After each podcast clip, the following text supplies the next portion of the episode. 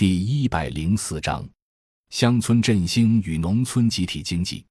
党的十九大提出实施乡村振兴战略。二零一八年中央一号文件明确实施乡村振兴的目标任务是：到二零二零年，乡村振兴取得重要进展，制度框架和政策体系基本形成；到二零三五年，乡村振兴取得决定性进展，农业农村现代化基本实现；到二零五零年，乡村全面振兴，农业强，农村美，农民富全面实现。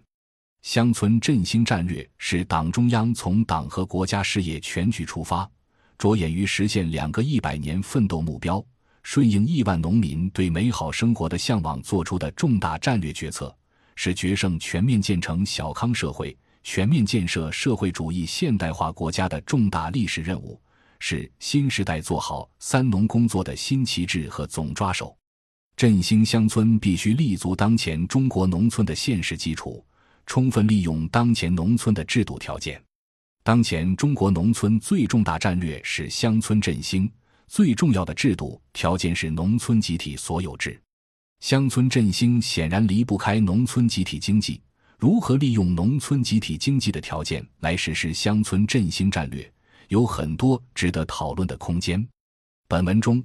笔者重点讨论了当前乡村振兴战略所遇到的组织困境。讨论了中国农村集体经济在组织农民方面的优势，分析了当前农村集体土地制度改革存在的缺陷，